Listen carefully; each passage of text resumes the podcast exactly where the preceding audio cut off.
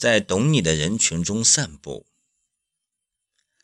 儿子从外面游泳回来，很沮丧，问我：“妈妈，刚才我在游泳池里和他们说，人在宇宙中待一年，相当于地球上好多年呢。可是他们都不信，尤其是一个叔叔还嘲笑我呢。”我对儿子说：“孩子，没事儿，他们不懂你。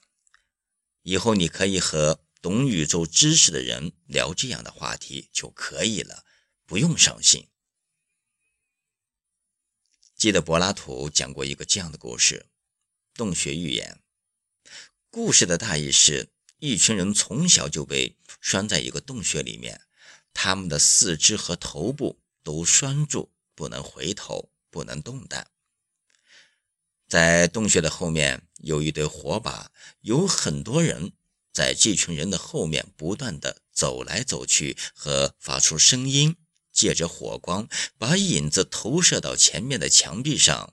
可是前面的囚徒不知道后面的情况，他们以为这是前面墙壁上的影子发出的声音，他们以为前面的影子是真实的物体。这时有一个人逃脱出去了，他回头看清楚了实际情况。他回到洞穴后，告诉其他人现实是什么样子的，可是没有一个人相信他，并且嘲笑他。再后来，也有人出去了，也把实际情况讲出来。这时，洞穴里的人甚至把他杀了。从此，再也没有人和洞穴里的人讲真话了。其实。洞穴里的人看到的也是事实，逃脱出去的人看到的也是事实，他们都没有错。现实生活就是这样的，有时我们是那些囚徒，有时我们是那个逃脱出来的人。儿子知道，在其他星球上待一年等于地球上很多年。是因为我和他一起恰好看了霍金的时间简史，知道不同的星球的公转时间与地球是不同的，因此在其他星球上待一年的时间自然与地球上不同。我们不能和菜市场买白菜的大妈谈哲学，而且还非让他认同你，大妈会觉得你太装了，你也太累了。我们也不能和从来没有出过大山的农民谈欧洲有多美，街道有多漂亮，他想象不出来，甚至会觉得你瞧不起他。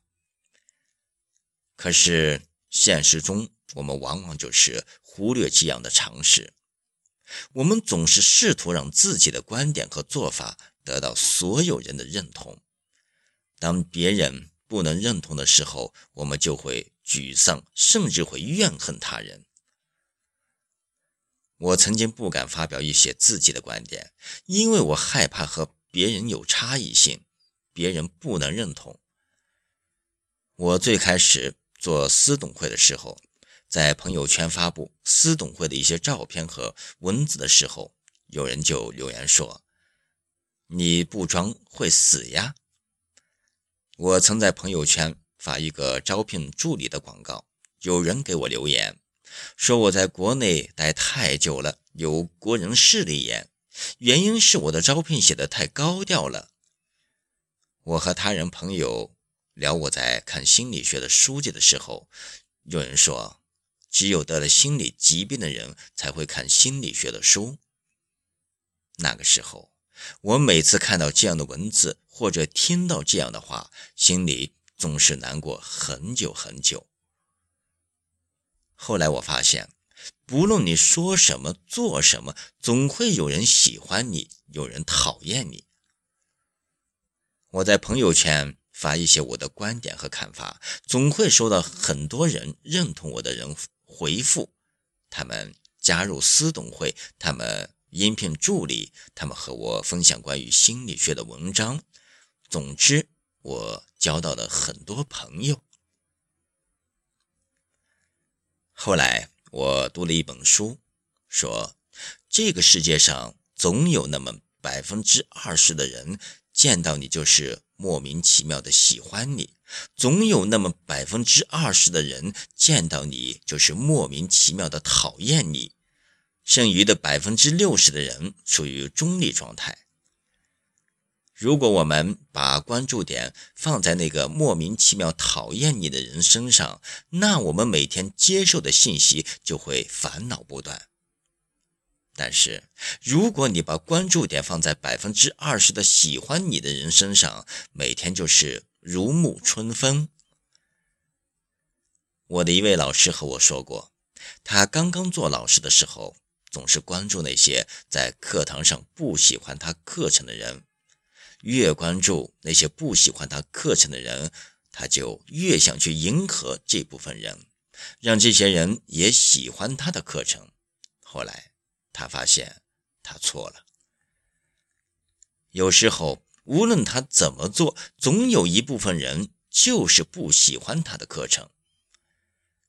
后来，他就把关注点放在那些特别喜欢他的课程的人身上。情况发生了翻天覆地的变化。这个时候，在他的眼里，都是喜欢他课程的人。那些学生的反馈给予他很大的能量，从而激发他讲得越来越好。逐渐的，那些中立的人群中的一部分人，以及那些百分之二十的不喜欢的人群中的一些人，也被老师的激情和才华所感染。最后，整个场域发生了变化，课程越来越受欢迎，老师本身也越来越开心和自信。